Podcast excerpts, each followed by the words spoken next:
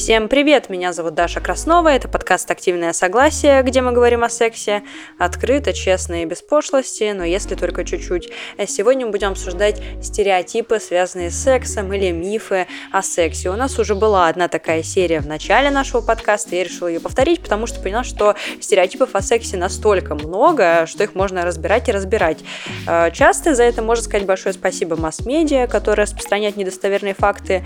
Ну а в этой серии мы попробуем разобраться собственно, почему они лживые, и верить в них не надо, и как вообще добывать э, классную, понятную и полезную информацию.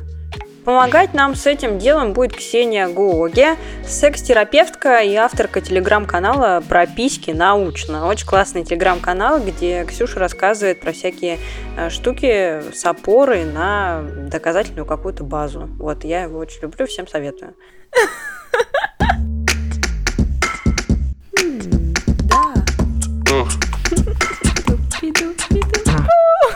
Что? Это секс. Здрасте.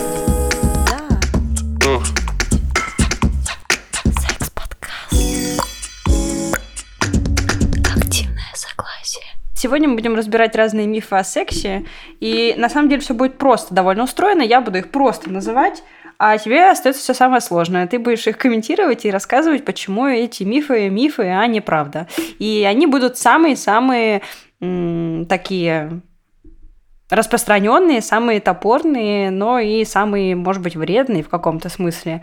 Начнем, наверное, с рода твоей деятельности. Раз ты секс-терапевтка, то значит э, ты должна разбираться в сексологии, вот, но многие люди считают, что сексология это вообще не наука, а какой-то бредос, который придумали какие-то западники, чтобы развращать э, людей. Так вот, первый миф – сексология это не наука. Что можешь сказать об этом? Слушай, ну вообще я очень люблю, знаешь, все эти копания в терминологии и всякие там штуки про то, откуда берутся слова и что такое наука. То есть, чтобы сказать, что что-то не наука, нужно сначала определить э, вообще само понятие науки.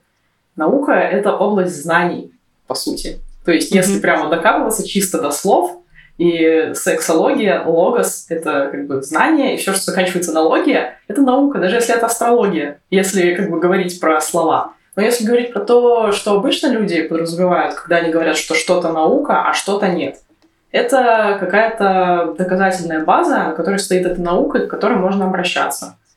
И тут опять, мне кажется, важно иметь в виду, что ну, у науки есть всегда там антология, эпистемология. Это то, каким образом именно наука изучает мир, каким образом проводятся исследования. И поэтому сейчас вообще понятие наука, оно довольно широкое. Потому что есть классические там, допустим, ну, фундаменталистские какие-то понятия, допустим, позитивизм, когда там рандомизированное контролируемое исследование, и все так четко, и все проверено. Это, ну, это на самом деле мое любимое, потому что с этого всего и начался мой такой, знаешь, путь увлечения наукой. Я такая, вау, классно, цифры, все так четко, исследования. Но при этом, а, когда дело заходит в социальной сфере, секс это, естественно, социальное тоже, нам нужны и какие-то антифундаменталистские антологии. Допустим, я еще нежно люблю постструктурализм, который вообще говорит, что, ну, как бы, мы все воспринимаем через какую-то свою призму, и всегда надо делать поправку на личность человека. Потому что в каких-то вот социальных вопросах, например, в истории про гендер, э, сложно провести прекрасное рандомизируемое контролируемое исследование. Ну вот тут такой момент, мне кажется, это как раз то, что не дает э, людям довериться условно сексологам или там секс-терапевтам, потому что, например, если мы говорим да, про доказательную медицину, а сексологию часто куда-то вот в эту зону приземляют, ну типа, что меня там вылечат от чего-то, что у меня не получается, то в доказательной медицине мы, медицине мы понимаем, что там взяли не знаю, 10 тысяч людей, опросили, посмотрели, как на них там что влияет, и вот у нас итоги такие, значит, делать надо вот это. А, например, э, психологии многие не доверяют и не идут к психологу, потому что, э, условно, есть гештальт, да, подход, и каждый терапевт раскрывает его по-своему, ну, плюс-минус. И не, для, не на каждого это может сработать, и можно всегда сказать, что там это ответственность там твоя, надо просто найти своего, но как бы тогда получается у человека такое ощущение, да, что, э, то есть я хочу прийти к специалисту, чтобы он мне помог, а тут мне еще говорят, ну, тебе там надо найти своего, потратить какое-то количество времени, э, с врачами как будто бы не так, и и вот э, поэтому возникает такой вот, ну, как бы, ну, не знаю, что это такое, типа, как, какой-то момент такой неприятный, э, который не дает людям довериться. Вот. Слушай, ну, на самом деле это есть исследования, их много, которые ну, доказывают состоятельность терапии, что психотерапия помогает. Причем э, самое забавное в этих исследованиях, что вот в последних самых больших э, выясняется, что подход не первостепенен. То есть нет какого-то подхода, который стопроцентно эффективнее. Главное — это личность терапевта и конкретный контакт, который в альянсе вот этих двух людей возник. И эффективность зависит в первую очередь от этого. То есть обычно все говорят, что самое эффективное — это КПТ, когнитивно-поведенческая терапия, что она самая доказательная.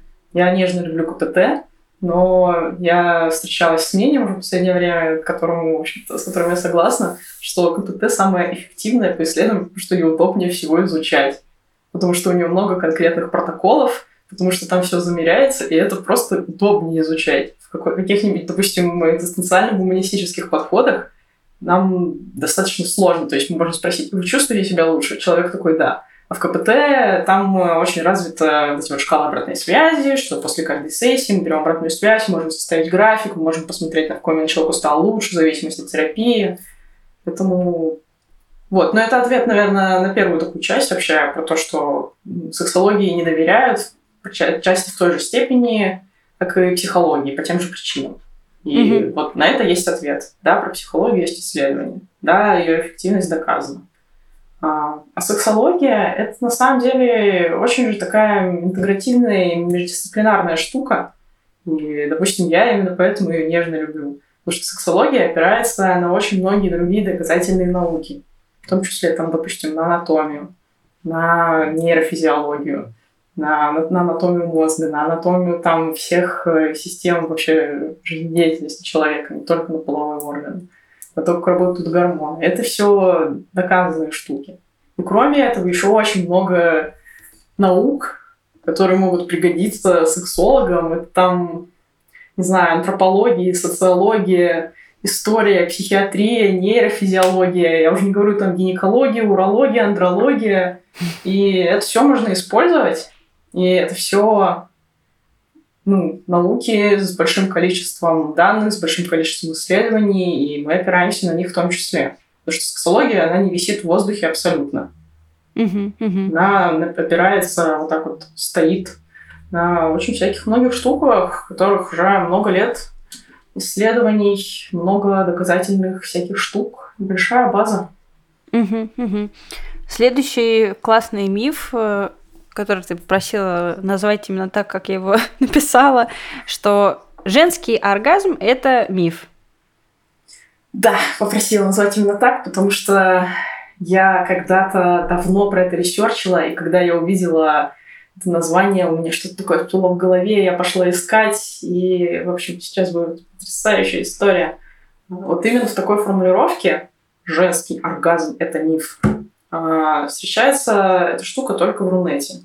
То есть, mm-hmm. а, ну, в англоязычном интернете, если начнешь искать, даже там со всеми звездочками, чтобы тебе искали буквально, то там в основном будет там вагинальный оргазм – это миф, анальный оргазм – это миф, просто женский оргазм – это миф. Там очень сложно что-то найти. А, в русском же сразу там несколько постов, и я так понимаю, что источником был пост на Пикабу, в котором приводилось исследование там каких-то потрясающих московских ученых, есть умное название университета, есть там достаточно большая выборка из тысячи пар. Тысяча пар — это, получается, две тысячи людей. Простите mm-hmm. за базовую математику. И, в общем, там мы измеряли всякое. Там есть э, фотография прибора, с помощью которого проводилось измерение мозговых волн. И там есть фотография двух графиков, которые типа выглядят очень по-умному и доказывают следующую вещь, что женщины, несмотря на то, что они утверждают, что получают оргазм, на самом деле вот по показаниям этого волшебного приборчика оргазм не получают. Дальше, на самом деле, можно сделать очень простую вещь. Можно погуглить э, фотографию этого графика, а потом можно погуглить фотографию этого волшебного приборчика. Потому что, когда я посмотрела на график, я сразу начала хихикать, потому что, ну, там, получается, два графика на этой фотографии. И на одном из них, э, типа, экспонента как бы, то есть это какая-то супер базовая штука, которую можно было взять э, вообще откуда угодно. И я такая, хм, и я погуглила, эту картинка из учебника биологии за седьмой класс, где объясняются, в общем, социологические паттерны роста численности зверей по двум параметрам. Но это не самое главное. Самое главное это то, что этот волшебный приборчик, которым измеряли там, достижение оргазма, это электроошейник для собак, чтобы отучать их гав. Блин, я думала, что не будет смешнее в этой истории. Нет. Поэтому всегда... Вот так вот и доверяете интернету, слушатели. Ага. Как говорил Ленин, никогда не доверяйте тому, что пишут люди в интернете. А, я вообще, когда вижу, типа, фразу «ученые доказали, что...», я прям в боевую стойку становлюсь. Я прям такая, у, сейчас будет жаришка, у, сейчас я пойду искать оригинальные исследования. Ну, потому что это классика, когда даже, может быть, это не... Ну, вот здесь просто с нуля придуманная от балды какая-то ерунда, которая жестко разлетелась по интернетам вообще. Бывает э, ситуация, когда действительно где-то существует вот это вот изначальное исследование, но в нем, допустим, все очень так обтекаемо, как-то mm-hmm. вот, мы можем попробовать там сделать такие выводы, но нужны дальнейшие исследования. Потом его перепечатывают разочек научный журнал, там объясняют то же самое, только словами попроще. Потом еще разочек, еще разочек, потом переводят, потом его публикуют где-нибудь с названием Ученые доказали, что можно достигнуть бессмертия, если есть сырую капусту. Что это такое? Ну, то это вообще классика. Просто, в общем, человеке, когда вы видите какое-то исследование типа какую-то статью, которая начинается со слов «ученые», если информация, которую вы прочитали, кажется вам важной для вашей жизни, и вы, себя, и вы возможно, планируете каким-то образом принимать, исходя из нее, решения, проверьте, что там написано, прежде чем, не знаю, переставать есть картошку, потому что она яд. Угу, угу. А вот что скажешь насчет того, что оргазм всегда возникает из-за вагинального секса? Мы все уже знаем, что оргазм может быть только от клитора, который не вот эта вот маленькая пипочка, которая торчит где-то там между ног. А клитор — это большой орган, и его можно стимулировать э, снаружи, его можно стимулировать изнутри, э, допустим, там пальцами изнутри там, вагины. Он иногда может стимулироваться также там, при, при анальном сексе. Это зависит от вообще конфигурации тела клитора его ножек, куда там они заходят. Поэтому да, можно сказать, что вагинального оргазма не существует. Но при этом нельзя проводить между этим выражением корреляцию с выражением «не существует оргазма от вагинального секса». То есть mm-hmm. существует оргазм от вагинального секса, существует оргазм от анального секса там, некоторых женщин но это клиторальный оргазм. Если можно называть, мне кажется, как угодно, если при этом держать в голове правильные предпосылки. Угу, угу. Вот есть такой расхожий вообще стереотип, что в хороших отношениях секс происходит часто. Слушай, тут, кажется, хочется какую-то деконструкцию немножечко произвести. Во-первых, что такое хорошие отношения? То есть, ну, допустим, стартовую точку примем то, что хорошие отношения это те, в которых партнеры друг другом удовлетворены. Ну да. По разным параметрам. Да, по своим каким-то особенным да. штукам. Во-вторых, вторая часть. А, часто секс происходит, много секса. А, часто это типа сколько раз? Пять раз в день? Или это там каждую неделю? Мне кажется, что этот стереотип это что-то типа занимаются сексом там несколько раз в неделю. Вот так. Угу. Ну, да, примерно так. Слушай, ну, если там опираться на какие-то большие опросы, то в среднем э, у пар там, какого-то такого среднего, сравнительно молодого возраста секс один-два раза в неделю. Большинства, я имею в виду. Но это я очень люблю статистику и все такое. Но это какой-то тот момент, в который хочется сказать, типа, забейте на статистику, потому что, ну, есть понятие типа статистической нормы, но это не значит, что все, что не вписывается в статистическую норму, это, знаешь, есть моя любимая штука про типа гауссовское распределение. Это такой график, который выглядит как шляпа. Он как mm-hmm. бы к середине у него резкий подъем, а потом вправо и влево он медленно спускается. И очень многие штуки, особенно социологические, они подводятся под эту гауссовскую шляпу. Ну, самый там, не знаю, такой примитивный пример – это уровень IQ. То есть средний IQ – 100. Все, что ниже и выше, это, ну, как девиация. Угу. Если мы рассматриваем девиацию как отклонение от нормы. То есть, там, условно, IQ 150 – это девиация. И поэтому, ну, это же неплохо. Никто же да. не скажет, что типа, ужас, Слишком умный. Поэтому, Хотя кто-то может и сказать. Да, да, да. В смысле, мне, я не знаю, если... Было бы интересно попробовать, типа, посчитать, сколько раз я слышала это в детстве, но не суть. И поэтому, если мы говорим, типа, а как у всех, а это нормально, то всегда можно сказать, нет, это не нормально. Потому что, ну, по-любому большинство людей отклоняется от этой нормы, так или иначе, куда-то. И мне кажется, здесь важно исходить все-таки из комфорта этих двух людей, потому что ну, у всех какие-то разные свои предпочтения. Просто если мы берем э, за такой какой-то классный показатель, то, что в паре, как уже было в начале, что хорошие отношения, это те, в которых партнеры друг другом довольны, удовлетворены, то мы можем точно так же это экстраполировать на секс. То есть э, хороший секс это тот, в котором довольны и удовлетворены оба партнера, партнерки. И мне кажется, тут довольно очевидно, что ну, у разных людей могут быть разные желания, они могут хотеть разного секса и его разного количества. И вот здесь вот есть такая штука, как э, советская теория половых конституций, которую я очень не люблю. А, Опачки. А, ну, если... Давай. Да. Давай, ну, расскажи нам. Вкратце, мне просто, почему, мне просто point в том, что э, многие спикеры, которых я уважаю, которые, ну, щит, ну, которые работают в таком очень тоже доказательном подходе, они используют э, э, этот термин вот так. Да, да, слушай, я знаю, допустим, та же Ольга Василенко, которую я, естественно, очень уважаю, потому что она супер э, популяризировала секс-просвет как бы в массах именно и поднимает важные темы. Она использует теорию половых конституций. Вот у тебя был Дмитрий Орлов, это мой преподаватель, один из, uh-huh. и он тоже использует теорию половых институций, мы с ним очень много спорили одной из лекций про это. И в итоге он, мы с ним пришли к какому-то общему выводу, что все таки половые конституции — это не очень доказательная штука. Если кидать имена и называть там каких-то классных людей, то я в этом плане очень уважаю Марину Травкову. Я считаю, она одна из самых потрясающих вообще сексологинь сейчас в русскоязычном пространстве. И я в какой-то момент решила поискать ее мнение по этому поводу, и у нас очень сходится. В общем, надо понимать, на чем строится вообще теория половых конституций.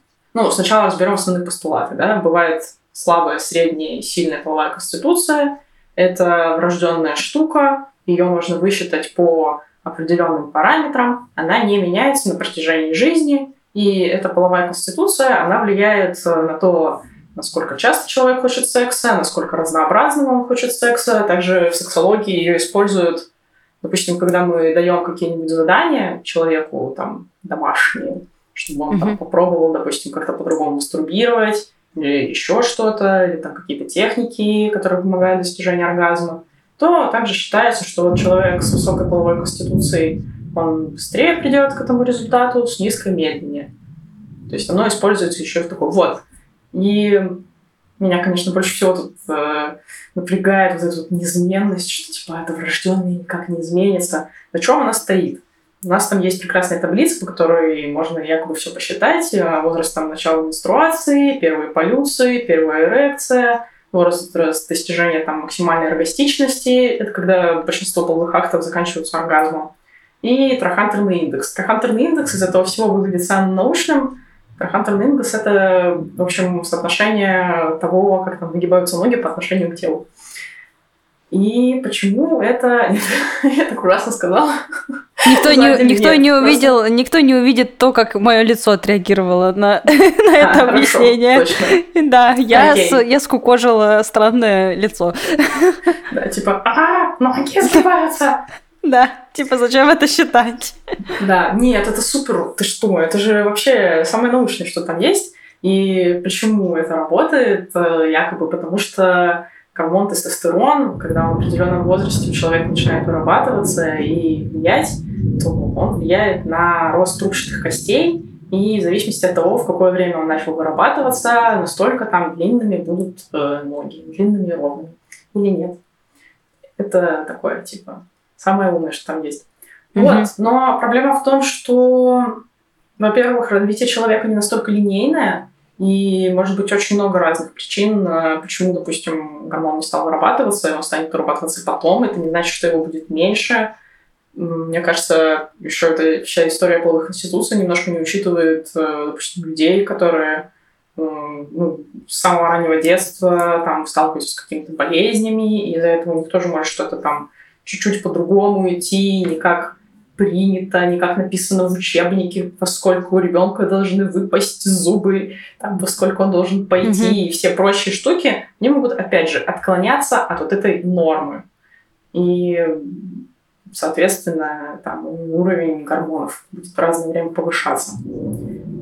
Поэтому...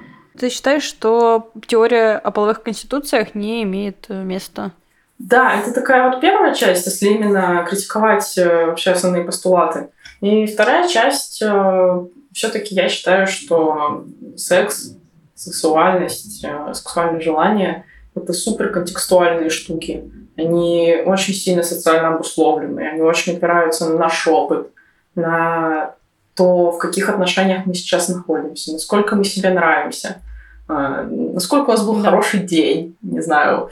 И вот это вот все, оно очень сильно влияет. Поэтому мне в этом плане гораздо ближе э, теория, которую популяризовала Эмили Нагоски. Она вкратце про то, что мы все живем в контексте, и нас окружают постоянно какие-то стимулы.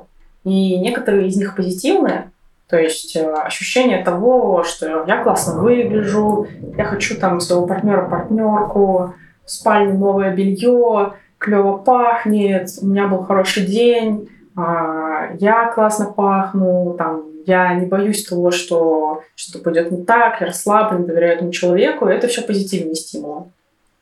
Есть негативные стимулы. Мне не нравится, как я выгляжу, мне не нравится, как выглядит партнер партнерка, мне не нравится запах в комнате. А, надо было поменять постельное белье. А вдруг я заражусь э, какими-нибудь болячками, а вдруг я забеременею, вдруг она забеременеет. Кот а смотрит на меня.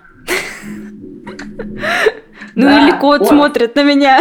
Или кот не типа, смотрит. Почему он не смотрит? Я хочу, чтобы он смотрел. Ну, знаешь, иногда бывает, когда приходишь заниматься сексом, и на тебя смотрит домашнее животное. Ну, конечно. Ну, это может Или стать не смотрит, знаешь. Он такой лежит и игнорирует. Что я делаю не так? Нет, и, да, да, он такой, типа, настолько скучно. Вообще, то, то есть тебя это не впечатляет, да, кот? Да, очень хороший пример на самом деле. Вот, и у разных людей разная чувствительность газа и тормоза. Если, допустим, газ чувствительный, то вот эти позитивные стимулы, они легко его прожимают, и позитивные стимулы быстро возбуждают человека. Если газ э, слабый, нечувствительный, то требуется довольно много позитивных стимулов, чтобы вот это вот возбуждение зародилось. Но кроме этого есть еще и тормоз. Это то, что нас вырубает типа из сексуального контекста. И у людей также разная чувствительность тормоза. Допустим, вот эта история про кот смотрит, если у человека суперчувствительный тормоз, то там не то, что кот смотрит, там, типа, если вдруг за стенкой стало кого-то слышно, то сразу включаются там какие-то тревожные мысли, сразу нажимается эта педаль тормоза.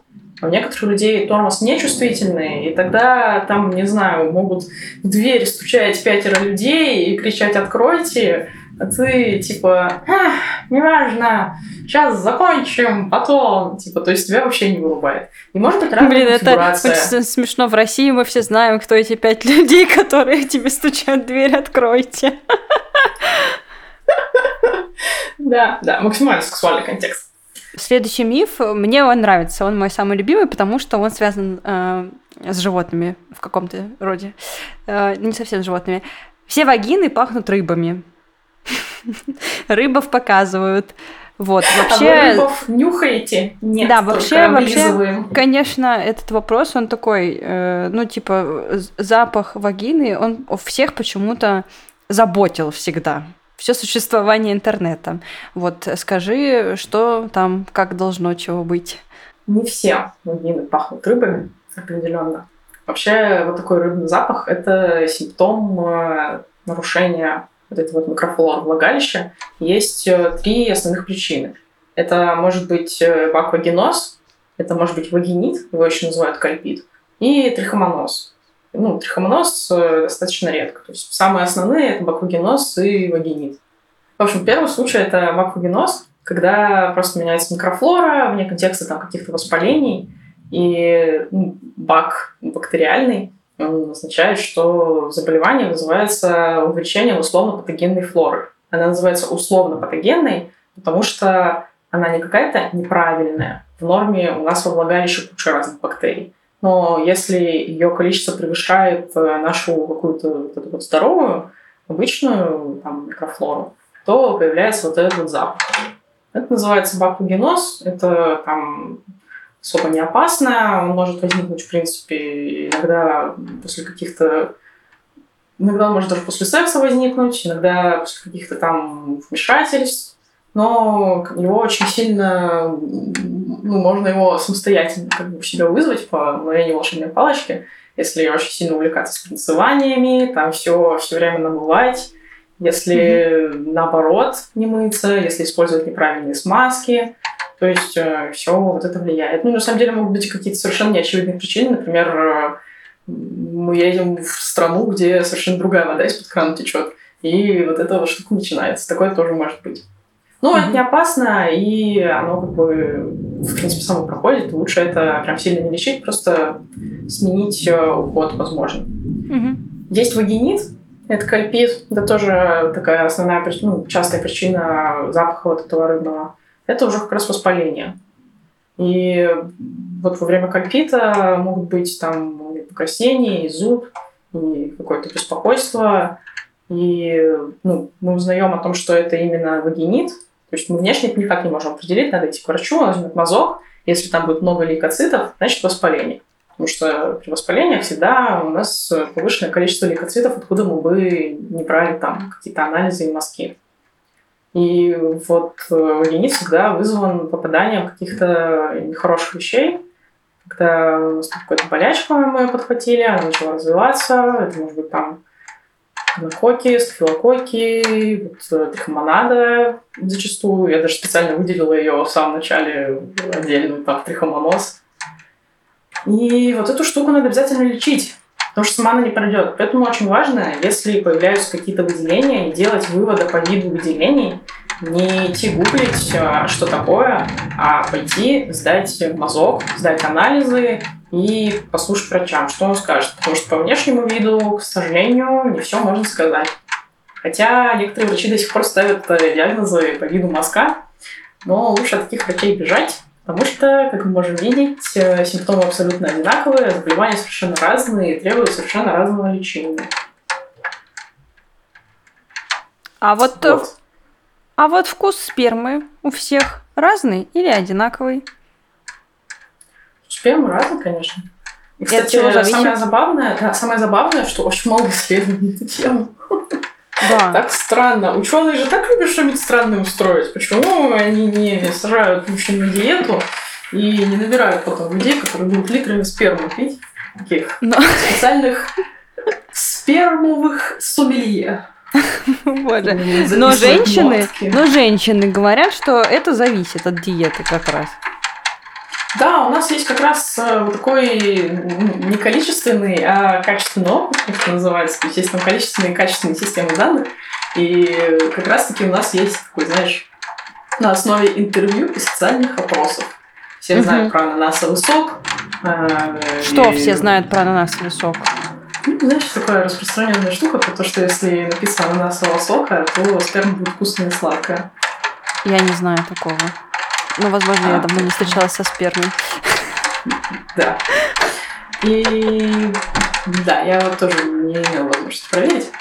Но... Так, да, тогда расскажите нам, пожалуйста, кто-нибудь, э, слушатели, у кого есть мужчина, на- на- напоите его ананасовым соком и напишите мне в Инстаграм, э, правда ли это. Вот.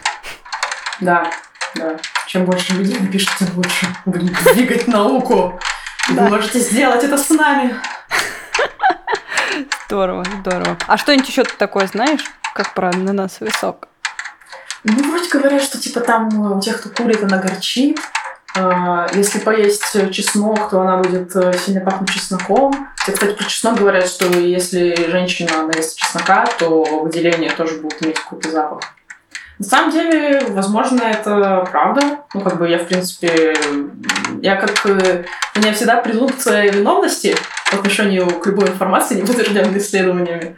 Ну, допустим, э, 100% питание влияет э, не очень сильно, но все-таки есть влияние питания на микрофлору влагалища. Не так, что надо есть э, молочку, и тогда все будет хорошо. Но вот рас- распространенное убеждение как раз-таки, что если вы будете есть молочку, то все будет в порядке. Нет, но фрукты, какие-то такие штуки полезные, овощи, они благоприятно сказываются, в том числе на микрофлоре влагалища.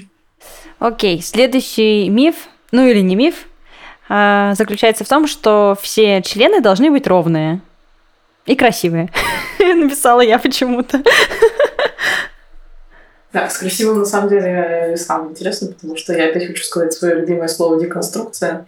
Ага. И как бы сказать, что ну, кому-то все члены красивые, кому-то все члены некрасивые. Мгм. И это скорее вопрос, мне кажется, личного восприятия. И вообще там все истории про красоту, они такие достаточно субъективные. Вот. И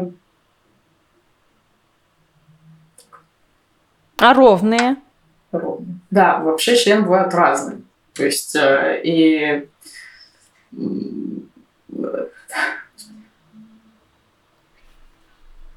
Вообще, члены бывают разные, но вот э, чего не бывает, так это идеально ровных членов. Потому что все члены не будут загнуты. Влево, Это немножко вправо. сейчас как- как-то обидно. Если бы я была членом, Ну. мне было бы обидно тебя услышать. Это потому что ты воспринимаешь слово ровный как показатель чего-то хорошего, а противоположное ты воспринимаешь как показатель чего-то плохого. Но это просто характеристика. Она не плохая и не хорошая. Видали. Да. Но все члены немножко загнуты а, вправо, влево, вверх, вниз. И есть даже популярное заблуждение, что члены загнуты вправо или влево, в зависимости от того, какой рукой мастурбирует мужчина. Что типа он так мастурбирует на протяжении жизни, что член загибается. Но нет, это просто генетика. Изначально член уже предрасположен к тому, чтобы рано или поздно загнуться в определенную сторону. И так как это генетика, то, вероятнее всего, пацаны вашего отца член был загнут в ту же сторону, что и у вас. Живите теперь с этой информацией. А, а для чего это так задумано природой?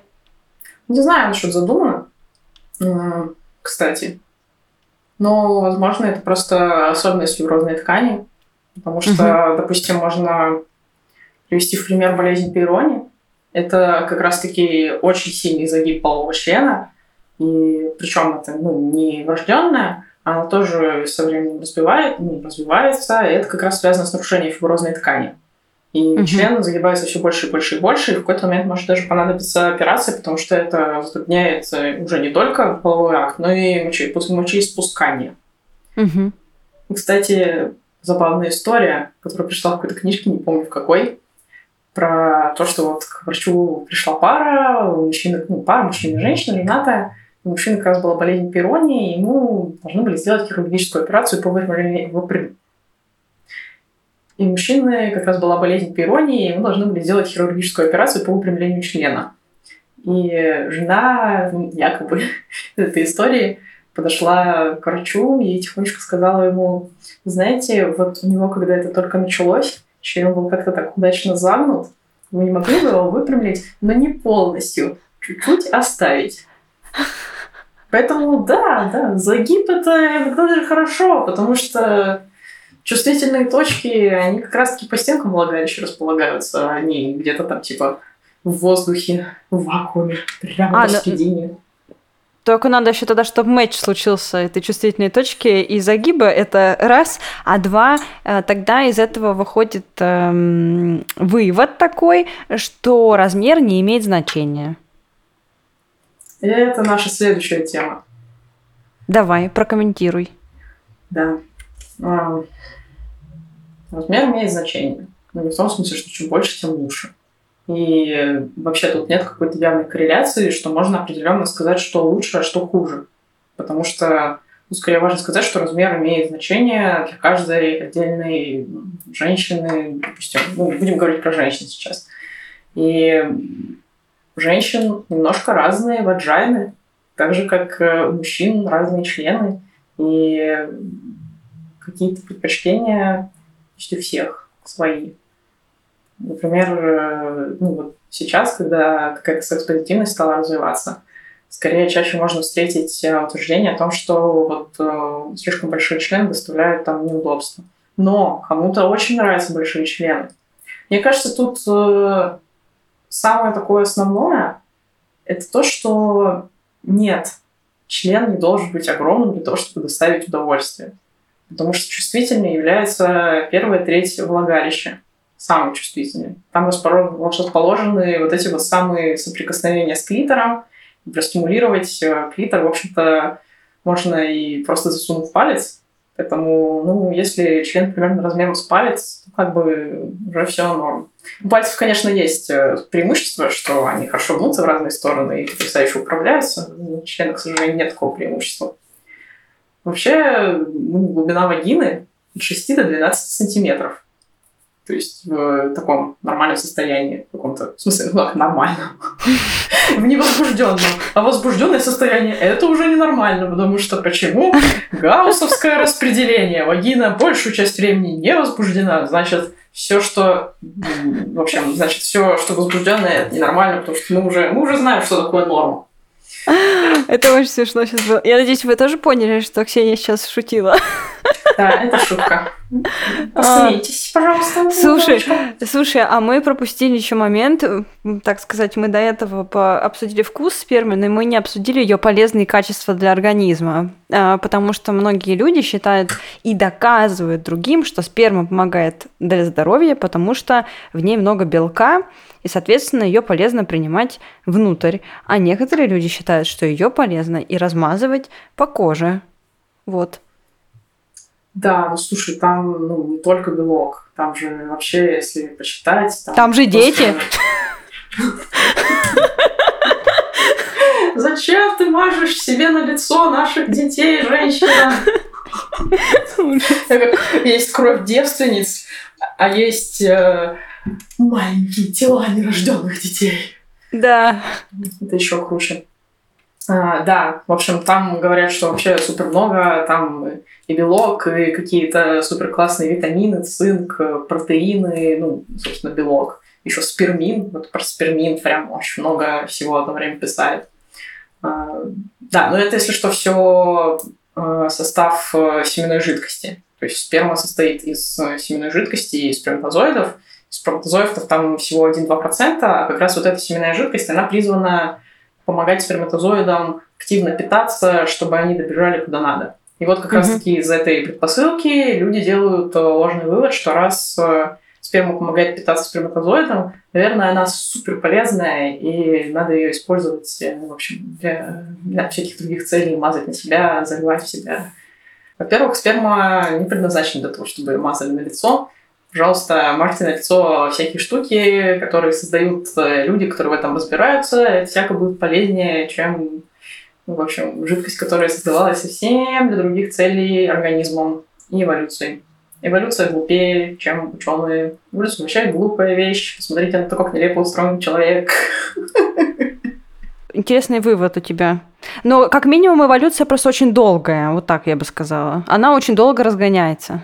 О, это моя любимая тема вообще. Почему-то люди считают, что эволюция — это типа выживание самого лучшего. Но это выживание не самого лучшего. Это выживание самого приспособленного. Приспосабливаться он может к совершенно разным вещам, и условия могут измениться, а мы все еще приспособлены к чему-то. И плюс, э, допустим, э, не знаю, мне кажется, человеческий организм максимально нелепо устроен. Просто вот это вот прямохождение — это самая большая подстава в мире вообще. У нас из-за этого там к 30 годам уже отваливается жопа и спина, и из-за этого прямохождения у женщин ну, такой типа достаточно узкий таз, непропорциональный количеству типа количеству человеческих килограмм, которые из нее вываливаются. Поэтому у женщин такие тяжелые роды, потому что... Ну, получше, чем у гиен. Я как раз хотела сказать про гиен. Да, про гиен, которые рожают через клитор. И гиены первородки очень часто умирают во время родов, потому что, господи, они рожают через клитор. Ну вот, видите, мы, нам как бы немножко чуть повезло.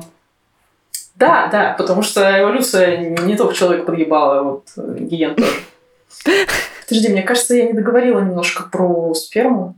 Давай, пожалуйста, А. про сперму сколько угодно. Все эти цинки, витамины действительно там содержатся, но их э, какие-то жалкие проценты, и надо просто пойти на какой-нибудь э, э, вообще тусу кингстеров и собирать сперму там литрами и потом ее пить, чтобы получить дозу, которая там, ну, типа, нужна для какая-то ежедневная доза цинка. Там. Это надо очень много спермы выпить, чтобы хотя бы просто типа, дневную дозу цинка получить.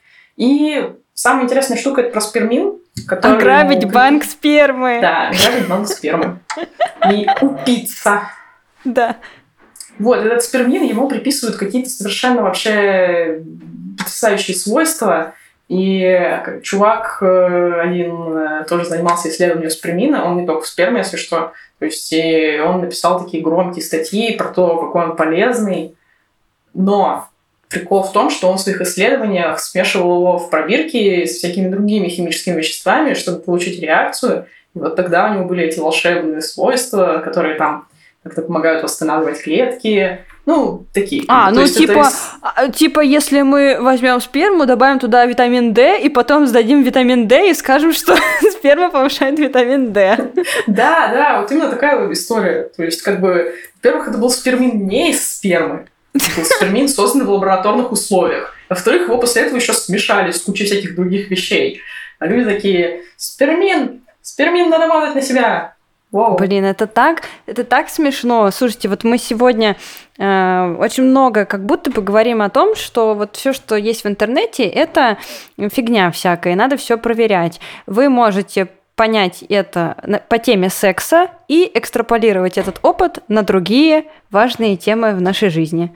Вот. Учитывайте, что исследования проводятся часто в вакууме. И еще Мгм. есть штука, что было какое-то громкое исследование тоже, якобы женщины там, в которых кончают регулярно, у них гораздо лучше настроение, чем у тех, которых не кончают.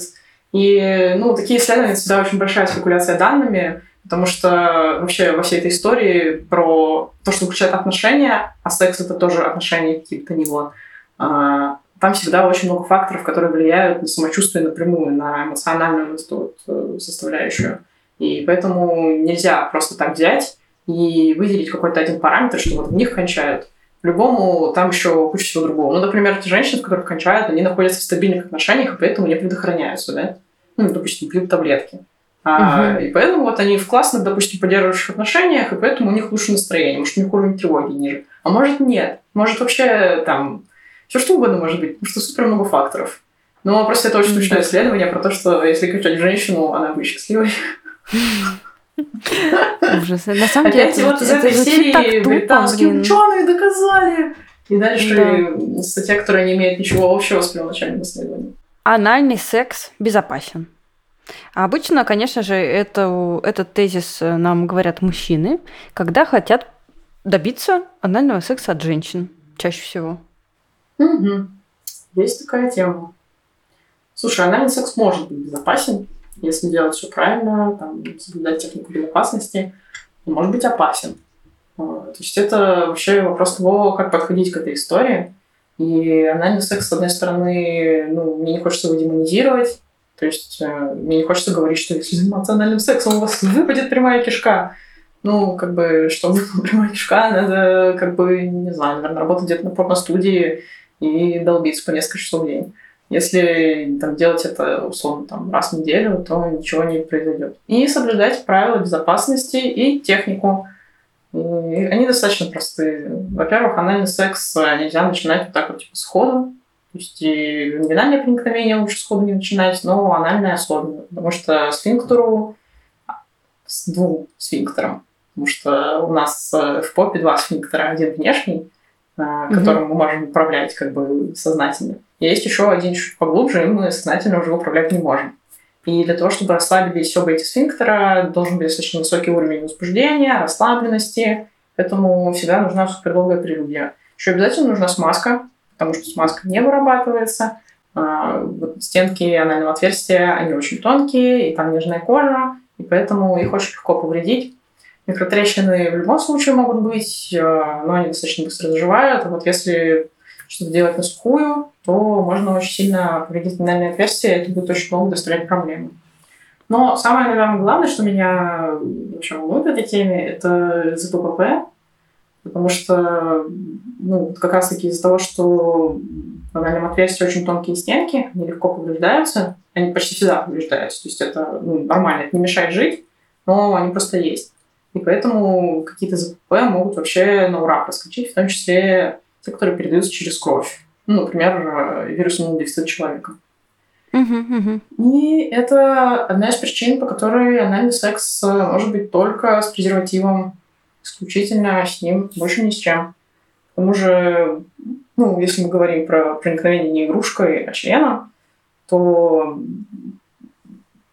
все-таки среда кишечника, она не очень дружелюбная, там очень много бактерий, и забившись, допустим, под крайнюю плоть, можно, ну, забившись под крайнюю плоть, э, вся эта недружелюбная среда может вызвать э, всякие неприятные болячки. Есть еще один расхожий миф, что ЗПП не передается через оральный секс.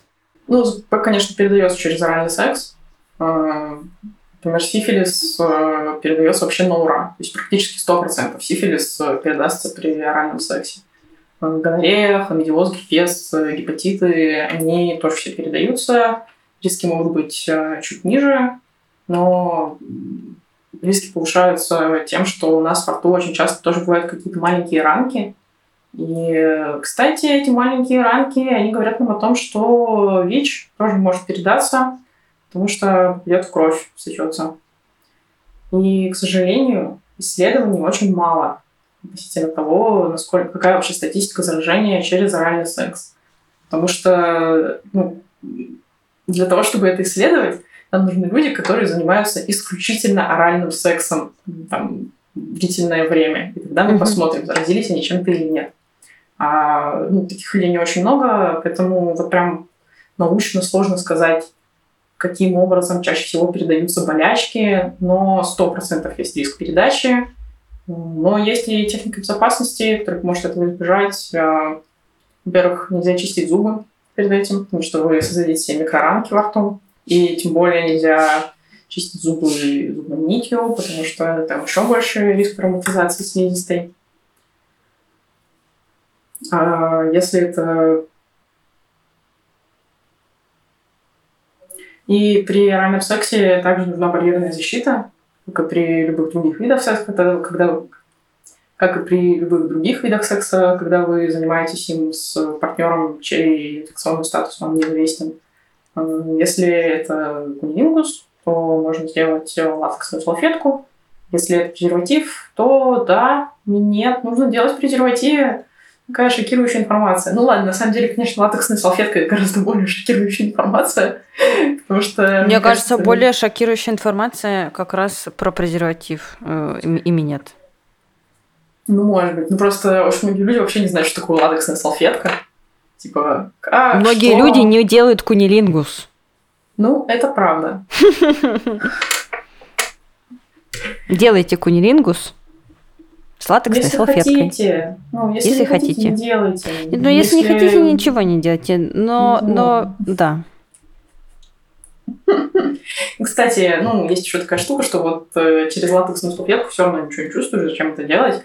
Но ну, кому-то через латексную салфетку нравится даже больше. Особенно это касается ситуации, когда у девушки, допустим, очень чувствительная головка клитора, и напрямую воздействие ей может быть неприятно. Еще если у человека, который делает кунилингус, э, колючая борода, то латексная салфетка – это вообще спасение, потому что она не будет колоться. О, это супер, это супер. Следующее. Сквирт – это моча. Да, классная тема, и хочу начать с супер милого факта, что жидкость, выделяющуюся при сквирте, в Древней Индии называли божественный нектар. Ну, это и правда божественный нектар, я считаю. Вообще, да. И на самом деле, самое забавное, что ну, мне сейчас придется поиграть с самой собой в дебаты и сначала привести тезисы, которые будут доказывать, что сквирт это моча, а потом привести тезисы, которые доказывают, что сквирт это не моча. Но, спойлер, в итоге мы придем к тому, что сквирт это не моча. В общем, аргумент за то, что сквирт это моча. А, исследование Вьетаза. Это было такое ну, исследование с достаточно большим количеством испытуемых, и проводили УЗИ три раза. Первое в невозбужденном состоянии, второе в возбужденном, и третье после сквирта. То есть, ну, естественно, были найдены участницы, которые склонны к испытыванию сквирта. И результаты там были такие. В невозбужденном состоянии мочевой пузырь был пуст, в возбужденном состоянии в мочевом пузыре просматривалось некоторое количество жидкости. Потом, э, после сквирта, в мочевом пузыре жидкость исчезала.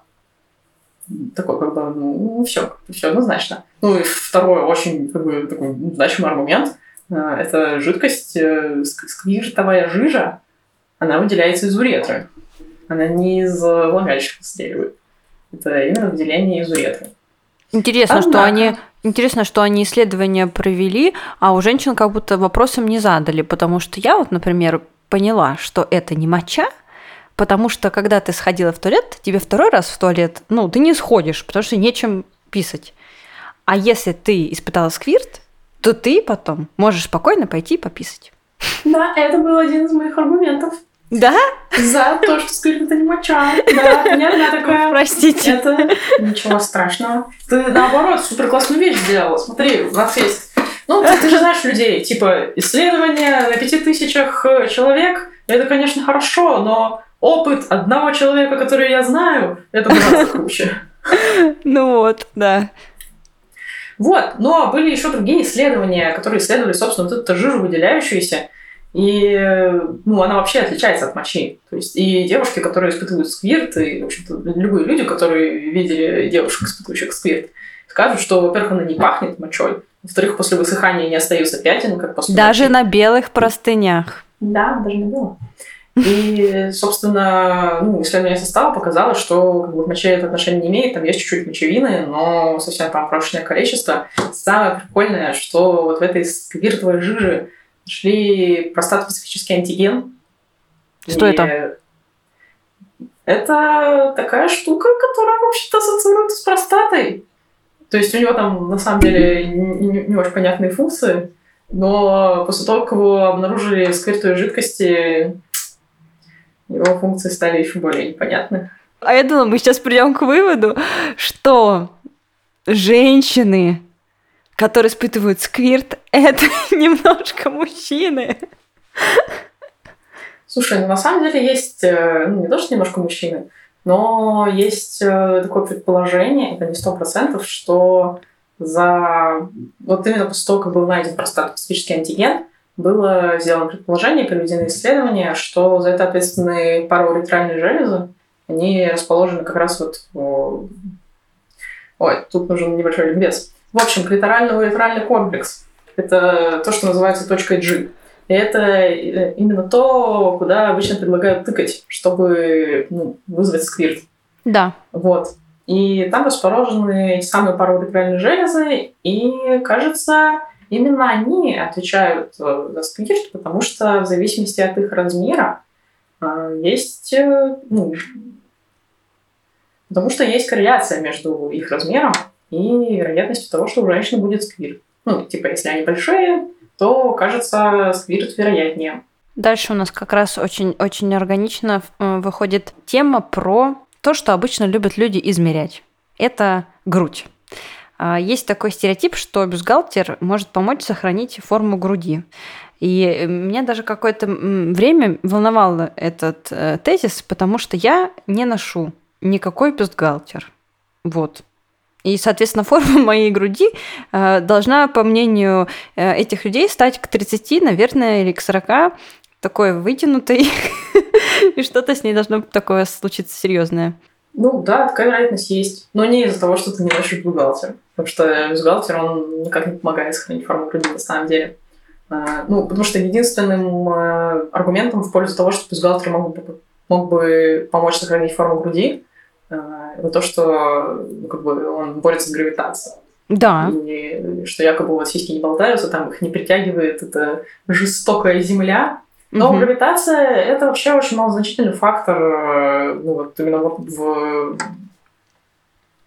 Ну, гравитация — это вообще очень малозначительный фактор описания, потому что на самом деле самую большую роль играет э, генетика и гормональный фон. А, ну, с генетикой мы ничего не поделаем. Гормональный фон э, понятно, что он может меняться в зависимости от жизненных обстоятельств. Например, именно поэтому беременность и кормление, они влияют на изменение формы груди.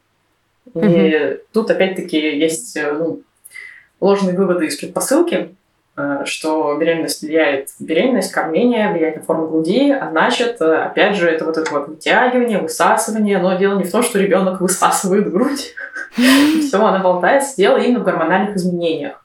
И длительная лактация, ну, она действительно может привести к изменению груди, скорее вероятно, но не потому, что ребенок что-то там высосет, потому что во время лактации уровень гормонов э, поддерживается в таком ну, измененном состоянии относительно того, какой э, уровень гормонов обычно у некормящей женщины.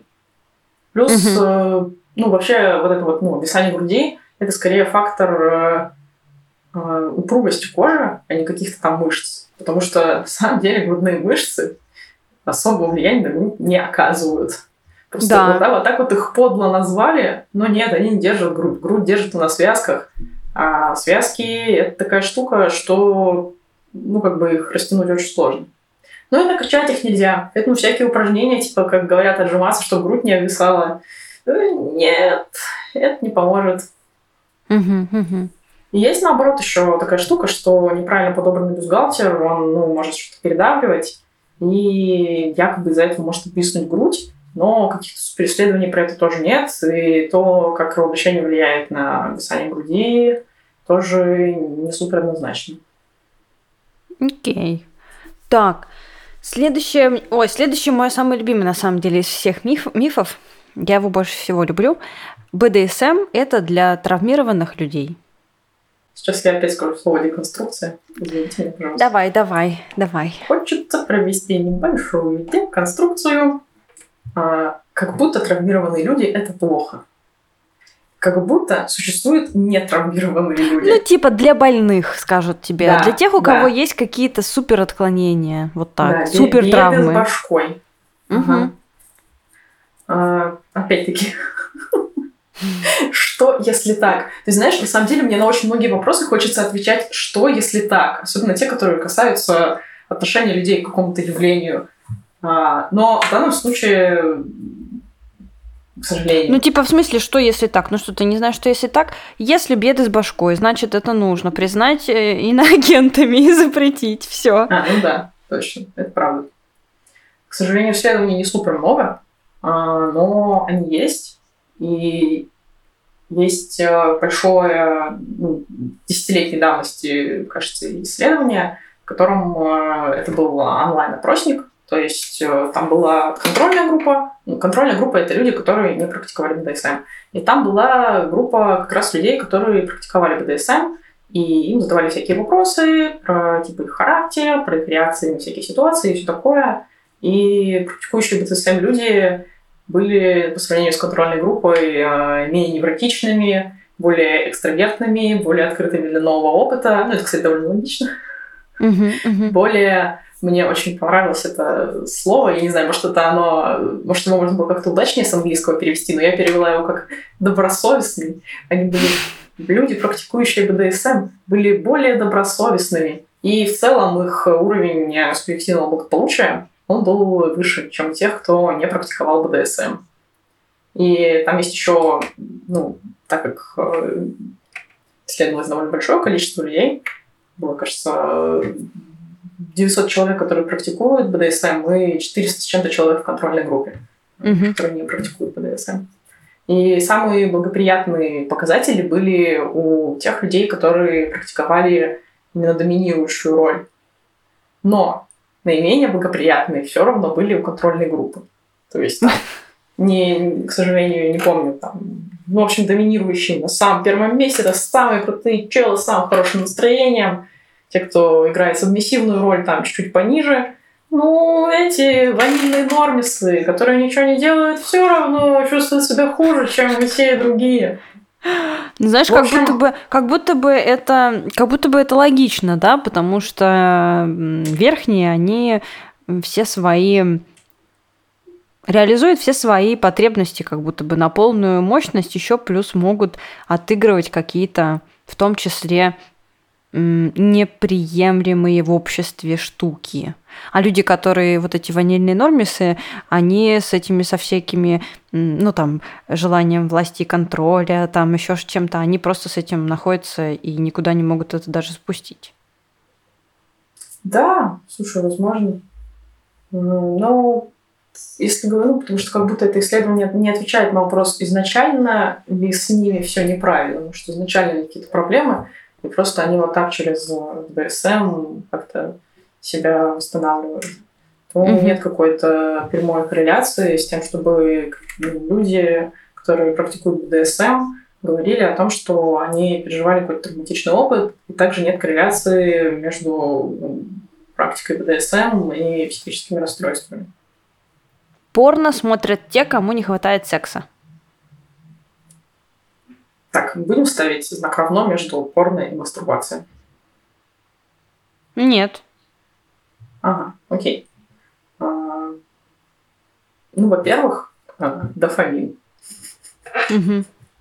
Очень сложно не смотреть то, что дает тебе дофамин. Кто-то смотрит рилсы с котиками, а кто-то смотрит порно. И кто я, чтобы обсуждать их и говорить, что котики лучше? Угу. Нет, порно не смотрят те, кому не хватает секса, потому что порно и секс, мастурбация и секс — это ну, совершенно разные вещи, совершенно разные впечатления. И есть много исследований они достаточно неоднозначны какие-то исследования говорят, что люди, которые постоянно смотрят порно, у них э, больше проблем с коммуникацией в отношениях. Кто-то говорит наоборот, что парах, э, где смотрят порно, там типа коммуникация лучше, отношения лучше. И в целом, то есть, не знаю, мне кажется, просто мне кажется, просто рассматривать секс только как удовлетворение потребностей там, разрядки, в оргазме, это ну, немножко странно, потому что секс, он гораздо больше. И, соответственно, любые другие сексуальные стимулы, которые получает человек, они, ну, как, как, это как теплое и мягкое. То есть mm-hmm. это тоже сексуальный стимул, но он совершенно другой. И, соответственно, они не взаимозаменяемы. Просто, конечно, часто люди, например, начинают меньше смотреть порно или меньше мастурбировать, когда они вступают в отношения, но там, что это какие-то пересекающиеся понятия, но они не полностью там взаимозаменяемы друг с другом. Угу. И последний у нас стереотип. Если человек смотрит необычное порно, с ним что-то не так. Ну, под необычным порно обычно подразумевает какое-то э, зоопорно, порно, там, какое-нибудь жестокое порно, что-нибудь такое. А, кстати, опять история про дофамин. Просто какие-то новые стимулы, они дофаминят нас гораздо сильнее, чем стимулы привычные. Мне кажется, это опять-таки дофаминовая история, и к тому же тут э, важно понимать, что э, ну, для людей вообще порно это не просто удовлетворение какого-то там условно инстинкта, потому что как такового полового инстинкта у людей не существует, в отличие от животных. То есть мы, это, мы на это все равно накладываем очень большое количество каких-то социальных историй, каких-то какого-то личного опыта. И вот такая вот приверженность к необычному порно, она, возможно, помогает многим людям э, заполнять э, вот эти вот э, дофаминовые какие-то лакуны и с помощью вот таких вот необычных новых стимулов. Потому что чем необычнее стимул, тем больше дофаминовый всплеск. И вообще это прикольно, типа, создавать в своей голове какой-то новый необычный мир, и в нем там внутри заниматься сексом. Для многих такой особый вид эскапизма, потому что это порно, оно максимально, допустим, отличается от э, какой-то бытовой жизни, и это еще больше поддерживает человека. Ну и тут важно сказать, что то, какой человек смотрит порно, не коррелирует напрямую с тем, каким человек занимается сексом. То есть, например, многие люди смотрят какое-то прям жесткое порно, но при этом в сексе они могут быть нежны. Очень большая разница между порно, фантазиями и реальным сексом. Потому что в наших фантазиях, в нашем просмотре порно мы всегда держим контроль при себе. То есть мы в любом случае, что бы там ни происходило в нашей голове или на экране, мы, мы это смотрим, мы, или мы это создаем в своей голове. И у нас всегда есть возможность выключить или начать там думать что-то другое и повернуть сценарий как угодно. А в жизни такого быть не может, потому что жизнь непредсказуема. И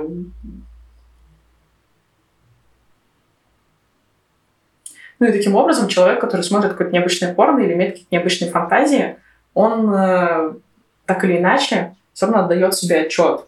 Может быть, не суперсознательно, но есть какое-то вот это все равно ощущение, что нельзя провести знак равно между порно и жизнью, между фантазиями и жизнью. Поэтому, ну, нельзя говорить, что там... Нельзя ставить вообще какие-то диагнозы на основании того, как, блин, человек мастурбирует или не мастурбирует. Это какая-то супер такая личная сторона жизни, которая не всегда коррелирует э, типа, с наклонностями вне этой стороны. Так, ну что, друзья, мне кажется, что мы разобрали очень много интересных мифов. Если вы знаете еще какие-то мифы, пишите мне в Инстаграм, э, чтобы мы разобрали их в следующий раз. Вот. Всем удачи, всем пока-пока. Слушайте серию подкаста «Активное согласие».